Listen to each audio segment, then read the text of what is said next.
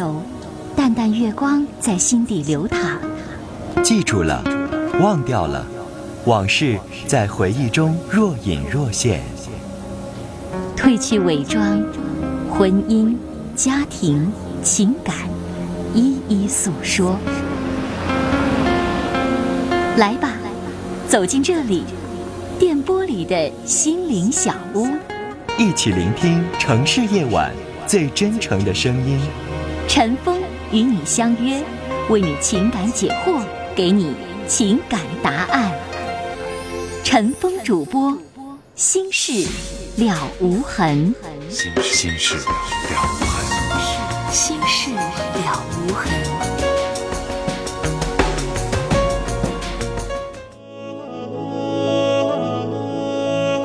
夜晚时分，这里有一个个精彩的正在经历的生活瞬间。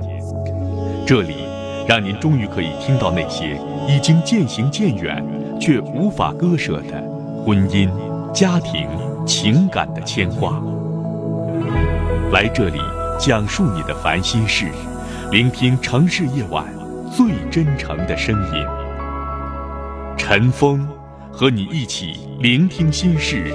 倾听感动，陈峰主播，心事了无痕。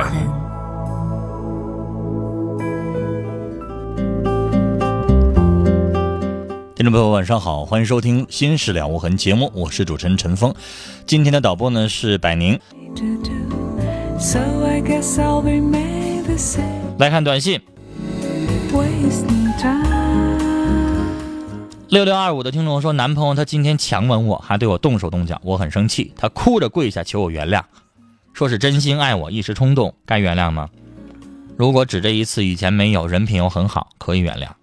但是，以观后效，再发生这样的事情，你都可以报警了。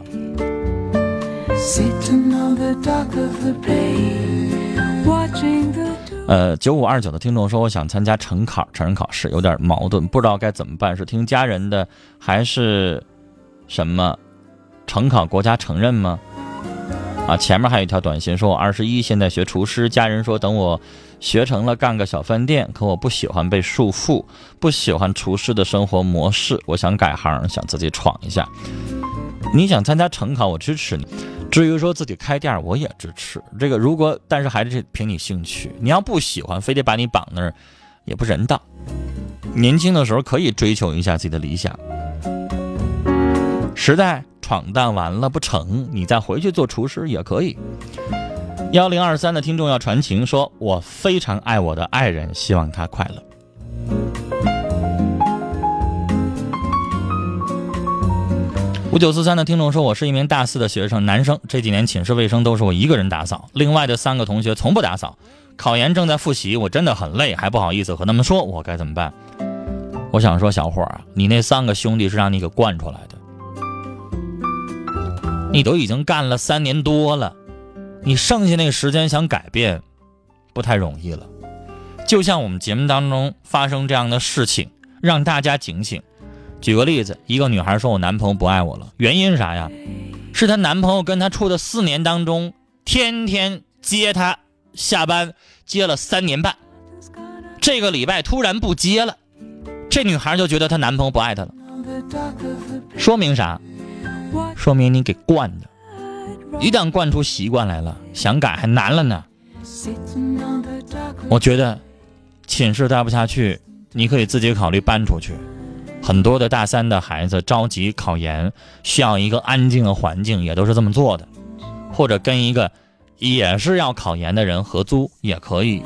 实在不行的话，还在这个宿舍过的话，要是我，我就不干了。反正到里边就是睡一觉，其他所有的时间你都在自习室要死上自习的。他们不扫，咱也不干。或者实在你看不下眼的时候，简单收拾一下你自己那个位置也就得了。别惯起来没完。继续来看五九五幺四的听众说：“我是一个初二的学生，我爸爸十年没打没给我拿过一分钱，我妈妈供我上学，现在我爸爸以打工为由一年没回家，我该怎么整？这事儿你管不了啊，即使打官司也好，回家不回家也好，那得你母亲处理啊，你做不了什么。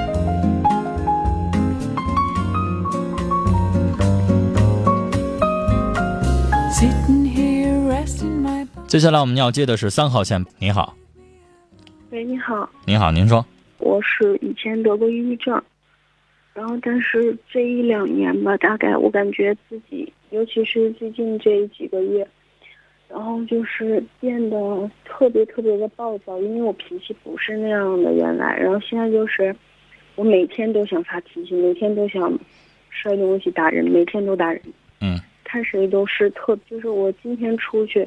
我已经把自己关在家里好几天了，我不敢出去。然后就是看谁都，怎么说？反正就是看谁我都特别紧张。然后你这抑郁症有点复发了。是。女孩，你原来怎么好的？我原来是吃药。就是上医院去人给你开的药。对。我不太劝你去吃那个药。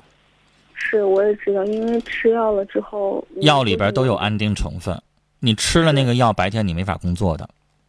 你要消停在家待着。女孩，在你的那个城市有没有心理诊所？我去看了，我们这儿吧，去看的心理咨询的不是很正规的那种。如果要是说的，要是还是去看的话，就是到那个精神类的医院，那个我有点懂了，挺不能接受的。懂了，对，我为什么这么问一声？因为你明白，你离着我们很远，所以你能在当地要能解决，因为你那城市其实规模也不小，也好几百万人呢，你能在当地治。当然，在当地治是方便的，明白吧？你的情况，女孩很重要了，已经很严重了，你需要看心理医生，然后做个复诊，因为能不吃药还是不吃药为好，吃药是比较霸道的。对啊，所以我就是说不想去那种精神病的医院去看，因为去医院看的话吧，总是。但是，女孩，如果你着急想上班，我倒劝你。在做心理辅导之后，你也让医生给你建议一下，因为心理咨询师他也会给你建议一些药物，但是他给你建议的药物不是精神病院用的那么霸道的药物，明白吗？可能类似于像类似于像解郁丸那样的药物，它也含安定，但可能没含那么多，明白吧？我就是说的特别着急想去看是为什么？因为我原来小的时候得病的时候嘛，就是总是轻生，我就是。我原来第一次的时候是吃了一瓶安眠药，然后是嗯洗完胃之后是睡了三天，嗯，睡过来了，没什么事儿。然后就是看来那个药物那成分也不咋地，这要是严重你就过去了。嗯，对。然后等到后来的时候，就是我一控制不住的时候，我就不管什么药都会拿到一起就吃，就那样的。后来然后看完了，也是开了一些药，吃完了一段时间之后。慢慢自己也是大一大了，然后就好，自己调节，然后就好多了。但是，其实做心理咨询的咨询师他会教你怎么去控制自己的情绪，怎么去发现自己的抑郁症的问题。因为你明白，做了心理咨询，你信任这个医生之后，可能你这辈子你会经常和他联系，是吧？是。你比如说，你通个电话不一定让他治疗了，但是打个电话告诉一下医生，最近有点反复，医生会简单提醒一下你要注意什么东西啊。是。这个需要，因为这个要伴着你一辈子。接下来你谈场恋爱，这恋爱又失败了，然后很有可能你的病就复发。嗯，特别控制不住。现在我就是说，跟我最亲近的人，越是亲近的人，我越是控制不住。我现在这个反复，就是因为前一段时间我父母离异了。嗯。然后通过这件事之后，现在就是控制不住了。今天，嗯，最近一段时间就是好。女孩，我了解你的情况了。这样，你需要在节目以外的时间去治疗。你的是非常典型的抑郁症，而且是复发。你以前有过根儿，然后呢，我还提个醒，就是说你要请几天假，不是说这一天就完事儿的，因为存在什么问题？存在问题，因为你看过心理咨询师，你有经验，就是说，比如说你看这个老师，你觉得他不对对症，他他给你出的一些方法比较常规，你已经试过不好使了，那你可能还得申请，你说你这个老师不行，你再换一个老师，是吧？就像你看病也是啊。你比如说你在你们那第一医院看完了，医生给你开那个药不好使，那你接下来你还得看第二医院，或者是上北京的医院，上什么省级医院，存在这个问题，对不对？你不敢说那个医生就肯定能把你的问题解决，这个东西是跟咱看病是一回事儿啊，所以可能有一个准备，可能你要待个两三天啊。嗯，好了，我们聊到这儿，再见。我们来看这位听众的短信，六零七八的听众说，我很喜欢播音主持这个专业，但是家人不同意，他们一直希望我从事建筑方面，真的不知道该怎么劝说他们。您的短信到这儿为止就没了，我不知道要跟你说什么。你是让我想劝你的家人呢，还是问我你还可不可行，还是什么呀？没明白。您的短信到怎么劝说他们就没了。四九幺幺的听众说：“陈峰没少麻烦您，现在还有一事儿要帮忙。说我三分利息借给我爱人的叔叔十三万，有欠条，还款日期到了，他以种种理由推三天、十天，现在又推到一个月了，不想还款。事情经我爱人手，我该怎么要呢？跟他叔叔怎么说好呢？你爱人也难呢。”他不想得罪那叔叔，但是你也明白，可能借完了之后没有办法马上的还上。你可以跟这个叔叔说，先还一部分，然后把欠条呃修改一下。举个例子，原来还这个欠十三万，你让他还八万，剩下的五万再拖一段时间，咱也找一个态度，毕竟是实在亲属，你也不能把人逼死了，逼僵了，是不是？然后呢？别忘了欠条，让他再改，把十三万还了八万的话，剩五万再改一下。我觉得这样，类似像分期付款，对对方也是一个好处，他也感谢你，最起码这个亲戚没得罪，彻底得罪了还是不好。七九四二的听众说，我是大一的学生，全寝室都是光棍儿，很喜欢您的节目，我很耐不住寂寞。总是想我喜欢的女孩表白，总是被拒绝。我觉得我还挺好的，为啥不行呢？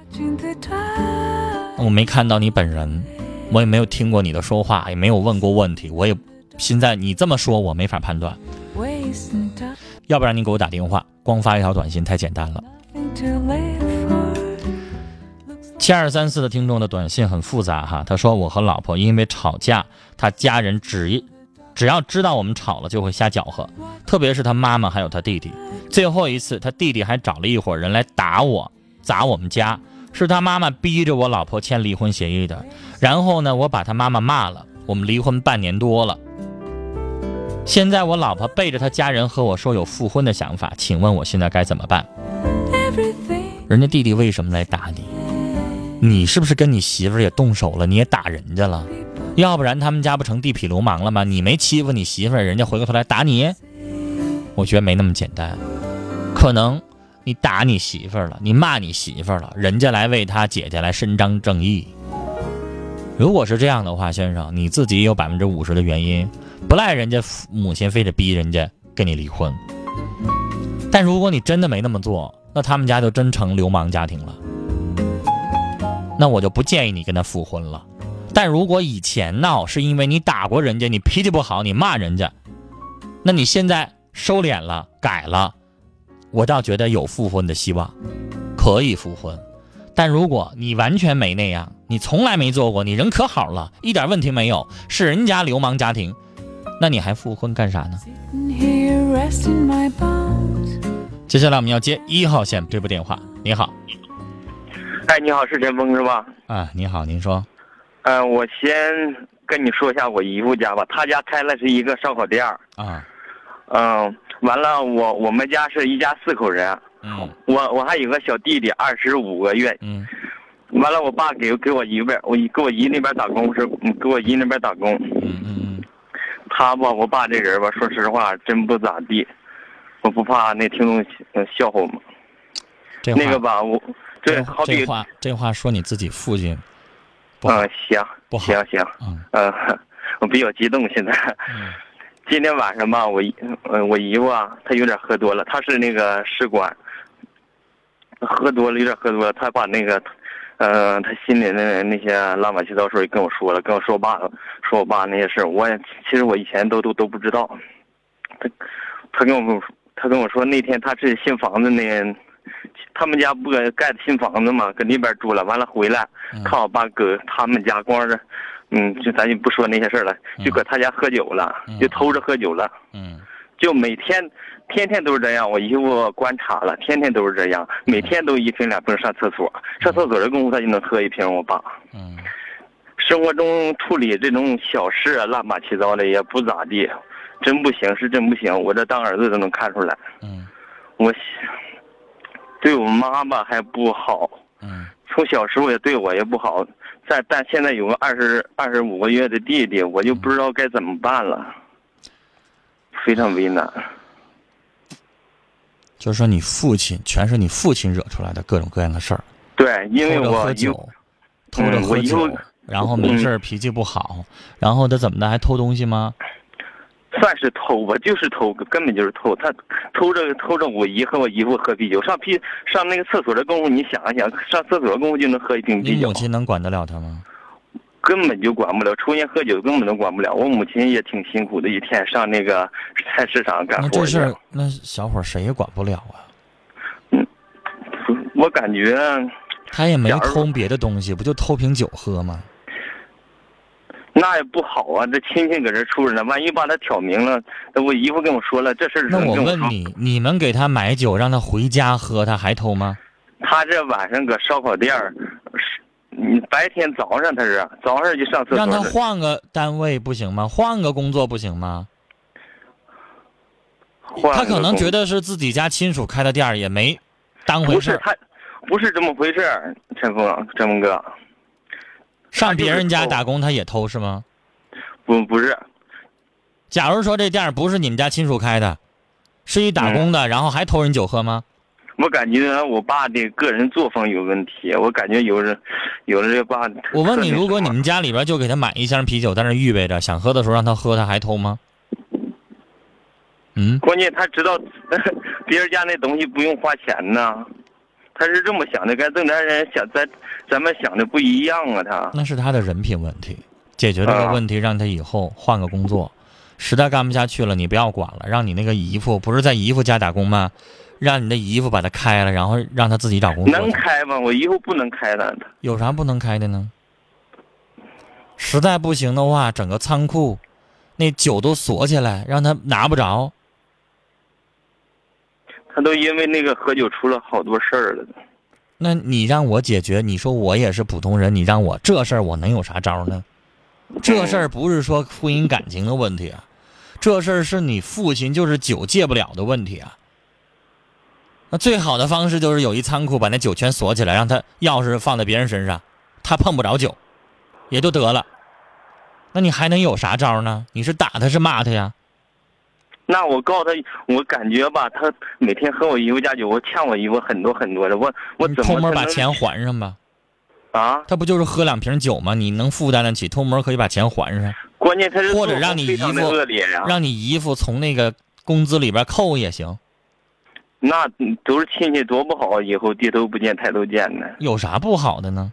咱现在欠人家呀，对呀、我那你还上这个钱不应该吗？对是应该的。你是我的员工，你跟我关系再亲，你天天喝这个酒，我从这工资里给你抹去，你有意义吗？应该的，没有意义，关键是我们是亲戚呀、那又怎么样？那该喝的也得付钱啊，那不有啥不可以的呢？有啥不好的呢？他现在不已经拿了吗？喝的了都是喝，卖给谁都是卖，那你就从那钱里扣呗。告诉你 姨夫，这事儿就这么做了，从工资里边把钱扣了。至于说他以后喝完了酒，他再闹酒疯这个问题，告诉他三次警告，如果再怎么着的话，就得开照。那小伙儿，我问你，你要开个烧烤店，你雇一个小服务员，是你家表妹，这服务员没事偷偷摸摸，没事闹酒疯，你不把他开了吗？告诉你姨夫，该开就开，如果他不开那，你就不管了，你管不了啊。这是家庭纠纷的问题，对不起，清官真的难解决这种事情，这种事情谁也解决不了。你说你前怕狼后怕虎，该怎么办你就不那么办，那谁还能有招啊？聊到这儿，再见。好，接下来我们继续来接电话。二号线，你好，你好喂，你好，啊，您说遇到什么事儿了？我就是我这朋友嘛，然后她跟她的男朋友的感情出现了点问题，嗯啊、是这样子的，就是她跟她男朋友已经分手过两次，现在还在就是说分手当中嘛。我的姐妹就是对她彻底的绝望了嘛，就想分手了，但是呢，她又，呃，是属于那种比较死缠烂打的那种类型吧。她就以死相逼，不愿意分手。我就问一下，就说我我们姐妹应该怎样子做呢，才让她死心呢？其实女士这样的事儿挺简单的，嗯，这种吧，单他以死相逼吧，啊咱不咱不能够做一些冲动的事儿。你刚才说怎做什么样的事儿让他死心呢？这种情况呢，你先把后事处理好。什么后事？就是如果万一他真的以死相逼，真的要自杀，因为这事儿他已经做过一次了。所以这事儿我说了，这事儿是很多人都能做得出来的啊。你呢，先找他的监护人、他的父母、他的哥们儿、他的亲人，让他们把他看住了。你说我们俩的感情破裂了，我不可能因为他以死相逼，因为他要自杀，然后我就不跟他分手了，那是不可能的。我跟他分手了，他的自杀我不负责任，跟我没关系，对吧？在法律上咱们是没有责任的，但是他要是因为这个有个伤有个短，咱也心里边不好受。所以你们作为亲属、作为监护人的人，把他看住了。我呢，友情的通知你们了，你们把人管住了。至于女朋友这一块儿呢，我想说，既然想让她死心，咱就不能心软。你知道这样的事儿最忌讳什么呢？就忌讳什么呢？这边以死相逼了，那就没事儿，再见一次面吧。然后又接他电话了，又回他短信了，然后没个两个人又聊起来了，那就完了。你知道，在这样的人的时候，心里边他就认为啊，我以死相逼，你看人家又接我电话了，那我下回我还要这。样做。啊、有段时间嘛，就是跟他分手了以后，然后就不接他电话啊、但是他就呃死过一次嘛，但是还没有死成嘛，啊、就结果又有点就是这样子的话，就说原谅他一次，但是这次的话就想彻底的跟他分手了，但是他这次的话又变本加厉的说要去那个我姐妹家那边死在他家那边嘛，所以我们讲。就是女孩说这样的事儿我见到多了女士，这样的事儿我见到多了。我想告诉你，咱不能被吓怕了。还有，你知道这是以死相逼，还有的说我杀你全家，这样的也有吧？那你说，咱也不能因为他吓唬两句话，咱们就就这么就就就怎么样了？女士，我刚才已经说了，这个事情让他自己的亲属看好了，真发生三长两短，那跟咱没关系。也不能说就因为他这一句话，咱这一辈子就跟他这么地啦，永远的不分啦，那是不可能的。这样的事儿遇到多了，遇到多了，你唯一能做的就是让人家长看好了，咱们该怎么样怎么样。你的女朋友这回再不能接他电话，再不能原谅他了。如果你要原谅这事儿，反反复复就没完没了了。而且他会养成一个心理，他会认为只要我要自杀，哎，他就会他就会原谅我。只要我自杀，怎么怎么样，那不就以后不就完了吗？你永远甩不掉了吗？你说呢？这这你就得狠起心来。你要不狠下心，老这么心软的话，那有完吗？嗯，但是就是说，毕竟爱过一场的话，看到他这样子的话，就是说他要死的话也挺内疚的嘛。女士，我要告诉你的就是，你要老这么心软，老原谅他的话，就没完没了。我不知道你听没听说，前两年有那么个事儿，有个女的叫杨丽娟，为了刘德华要又又又又又卖房子，又怎么怎么地的，最后连她父亲都去世了，成天作，就非得要见刘德华，最后刘德华也没见她吧？如果要见他的话，这事有完吗？你明白我什么意思吗？要见的话，你说能有完吗？他不得贴到刘德华身上，怎么怎么地啊？有完了吗？那事儿你忘了，全国媒体都在关注。后来不是就这事儿就不能见，见完之后就粘包就赖他没完没了，对不对？然后刘德华处理这个女女粉丝儿了，那以后是不是也蹦出来第二个杨丽娟呢？第三个杨丽娟，第一万个杨丽娟，有都是人找刘德华吧？那没完没了，那能处理过来吗？